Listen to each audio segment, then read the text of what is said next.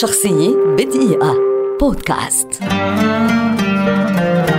أكيرا كوراساوا مخرج أفلام وكاتب سيناريو ياباني شهير ولد عام 1910 ويعد واحدا من أعظم صناع الأفلام في التاريخ. في سن السادس والعشرين قادته الصدفة إلى العمل كمساعد مخرج وكاتب سيناريو وكانت ثقافته الواسعة تساعده على ذلك. وأثناء الحرب العالمية الثانية قام بإخراج أول أعماله سوغاتا سانشيرو عام 1943 وقام بعد ذلك بعامين بإخراج جزء ثان من هذا العمل. من أهم أعماله بعد فترة الحرب فيلما الجمعة الرائعة والملاك السكران. لكن أولى نجاحاته العالمية جاءت مع فيلم راشومون عام 1950 والذي منح جائزة الأسد الذهبي في مهرجان البندقية السينمائي. وكان أول فيلم ياباني يحقق هذا الإنجاز. بفضل السمعة العالمية التي اكتسبها تمكن كوراساوا من إقناع استوديوهات توهو بتوفير ميزانية تجاوزت 300 مليون ين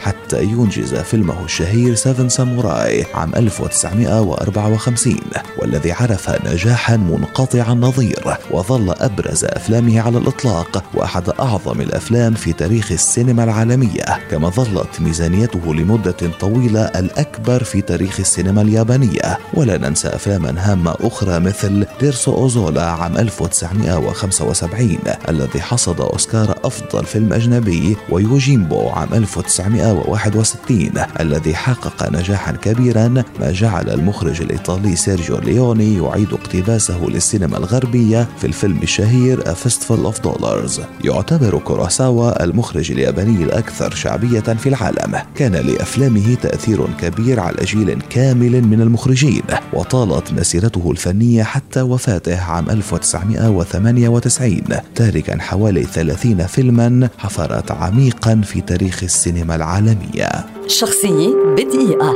بودكاست.